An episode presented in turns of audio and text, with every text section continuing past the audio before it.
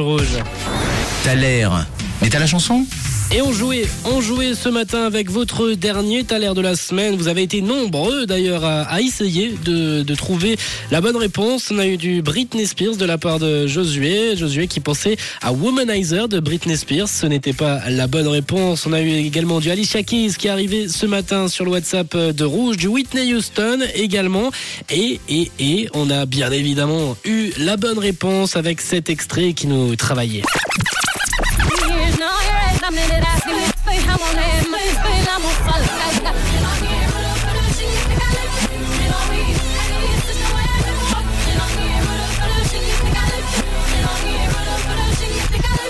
Et on a, on a Justine qui nous envoyait un petit message vocal. On écoute. Coucou Justine. Bonjour Rouge. Alors pour moi c'est Beyoncé I'm si- single lady.